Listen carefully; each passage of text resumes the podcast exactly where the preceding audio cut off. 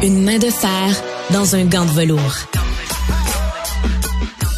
Yasmine Abdel Fadel.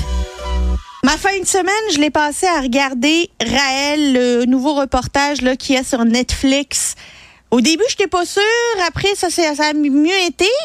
Euh, c'est-tu encore à la mode de parler de Raël, Alexandre Moranville-Ouellette? Mais semble-t-il que c'est redevenu à la mode, là, ben, assez pour que Netflix s'y intéresse puis déploie là, son, sa grande équipe de documentaires pour venir en faire un Raël, prophète des extraterrestres, sur Netflix, qui a fait beaucoup jaser, entre autres parce que, ben, un, c'est rare qu'on ait droit au grand documentaire Netflix en français. Hein? Celui-là, il est, en langue originale française. Euh, on a droit aussi à des témoignages très, très québécois. On a des Québécois et des Québécoises qui sont dans ce documentaire-là, étant donné l'importance qu'a eu le mouvement raélien ici au Québec. Puis, pour vrai, moi aussi, j'étais pas certain au début. Je trouvais qu'on avait vraiment un documentaire qui amenait là, en quatre épisodes seulement. C'est vraiment une mini-série documentaire. Je trouvais qu'on était très gentil, très soft avec Raël, très doux avec son mouvement, peu critique, puis je trouve que ça s'est accéléré par la suite. Je trouve vraiment qu'on a eu... ces deux derniers, là? C'est ça. Puis je trouve que finalement, en ayant vu la série au grand complet, ça valait la peine de poursuivre puis de persévérer parce qu'on se rendrait bien compte que, justement, on installe ça comme doux, comme un mouvement mystérieux, les extraterrestres, puis surtout, ben, le rapport au clonage hein, qui est devenu tellement intéressant autour de l'histoire du mouvement raélien. Puis c'est, euh, tu sais, en, le terminant, tu te rends compte ben, que c'est encore une fois un gros canular, que tu as eu ben, un gourou, un homme qui est encore actif, qui a encore des suivants, qui fait encore, là, ben, du moins, de la manipulation, c'est ce ben qu'on peut voir, et qui ben, est actif et son mouvement, lui, est plus vivant que jamais en Afrique francophone. Ben, c'est ça que j'allais dire. énorme.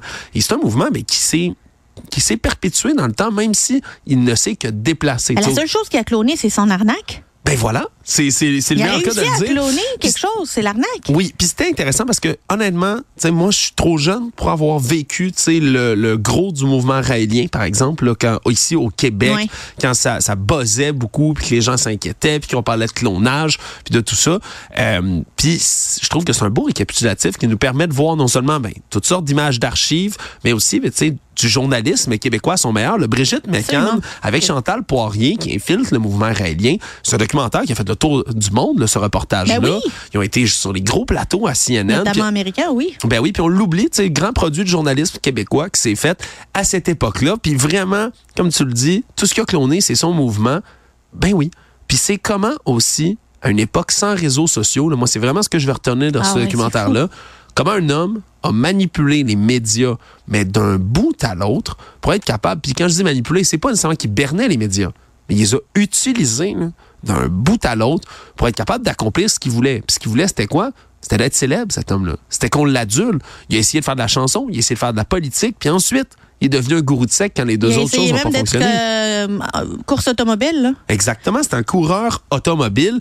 Et vraiment, Yasmine, c'est un, documentaire qui vaut la peine d'être écouté. On peut peut-être même se laisser sur un extrait pour donner l'eau à la bouche aux gens à la maison de l'écouter. Donc, Raël, prophète des extraterrestres sur Netflix. Ça vaut la peine. Écoutez-le en français. C'est rare qu'on peut faire ça.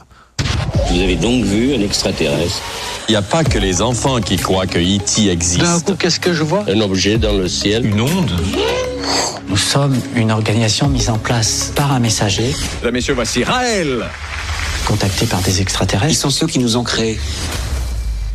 C'est euh, faut croire qu'il y a encore du monde qui croit à ça puis qui croit aux extraterrestres qui vont venir grâce à Raël, euh, ce cet homme qui n'a réussi dans rien d'autre que de s'entourer de personnes très crédules. Et de très jolies femmes, très jeunes. Hein, qui hein? l'ont suivi jusqu'à encore euh, aujourd'hui. au Japon. Puis ça sera peut-être ça, moi, ma seule critique. Je trouve qu'on aurait pu frapper encore plus fort sur ce clou-là, sincèrement, de ce côté-là, mais je laisse. Il est devenu aujourd'hui, je trouve qu'on est passé, passé assez rapidement là-dessus. C'est passé rapidement, mais on va vous laisser en juger par vous-même.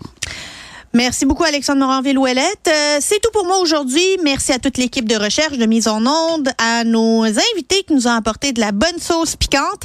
Je vous retrouve très bientôt pour un autre épisode sur Cube.